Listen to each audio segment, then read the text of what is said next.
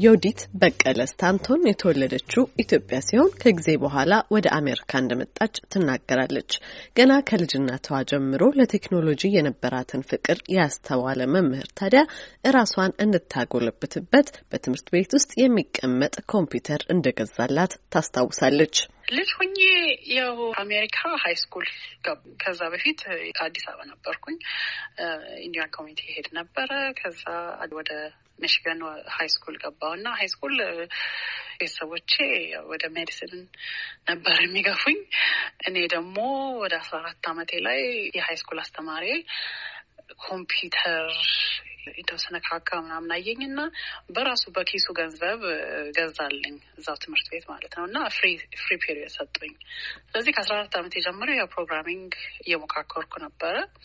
game ሰራ ነበር ምናምን እና በቃ ፍቅር ያዘኝ ከኮምፒውተር ጋር። ከዛ በኋላ እንደምንም ብዬ እንግዲህ ninety ስለነበረ ብዙም የ computer science ዩኒቨርሲቲ ፕሮግራሞች አልነበሩም። ግን ዩኒቨርሲቲ ተማርኩኝ computer hardware የመጀመሪያ ዲግሪ ወሰድኩኝ። ከዛ በኋላ ደግሞ የ computer science ገባሁ።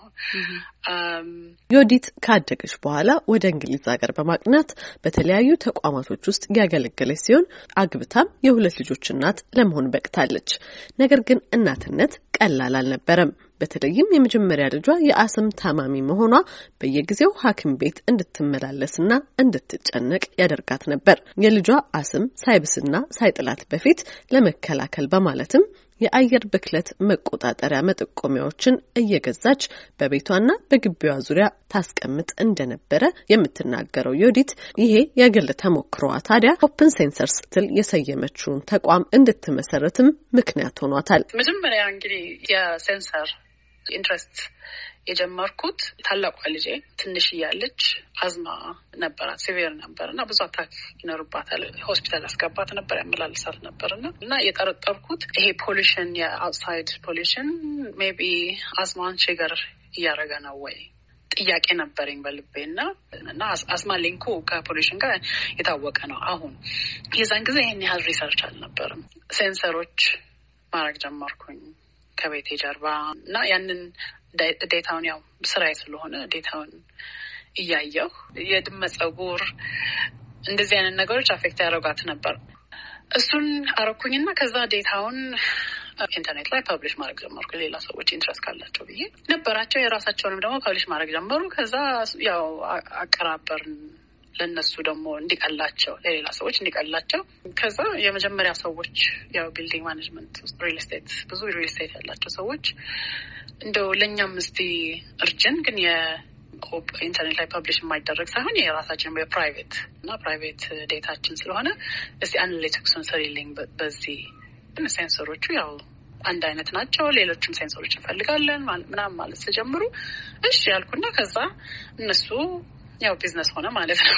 ይህን ያህል በፕላን አልነበርም። ቀስ እያለ ተጀመረ። ከዛ ተስፋፋ።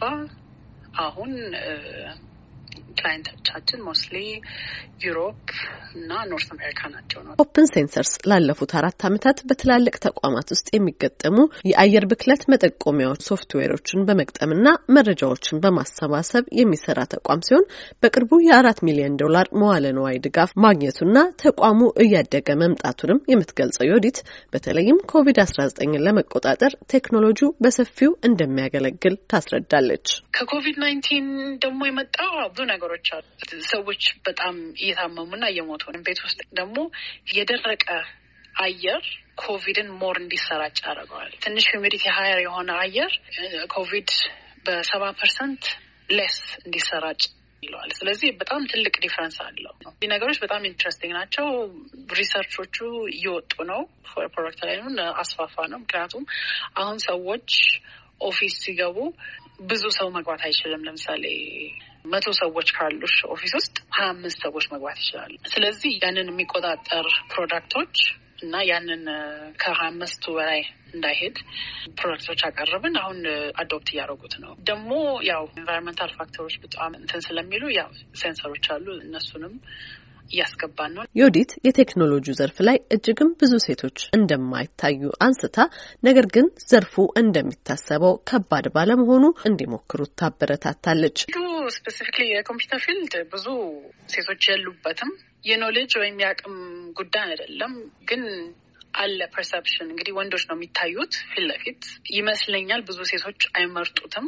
ሌላ እነሱን የሚመስል ሰው አያዩ እና ይሄ ይሄ በቃ የ nerd የሆነ ሰው ማነጋገር የወንድ ስራ ነው ብለው አያዩትም ለነሱ ብለው እንጂ ምንም ችግር ለሴቶች ይሄን ከባድ አይደለም። አይችሉት ነገር አይደለም። በጣም ጥሩ field ነው። ብዙ ስራዎች አሉ። ብዙ ስራዎች opportunity ዎች አሉ። ጥሩ ክፍያ አለው። more ሴቶች ከሀገራችን ቢጀምሩ ደስ ይለኛል። አይ ነው አሉ። ወጣቶች ሴቶችን በዛ field ለማስገባት እና ለማስተማር more ሴቶች ቢመርጡ ደስ ይለኛል። በተጨማሪም ግንባታዎች በሚካሄዱባቸው ቦታዎች ላይ የአየር ብክለትን ለመቀነስ እጽዋትን በመትከል አስተዋጽኦ ማበርከት እንደሚቻልም አስታውሳለች። ለአሜሪካ ድምጽ ሬዲዮ ኤደን ገረመው ከዋሽንግተን ዲሲ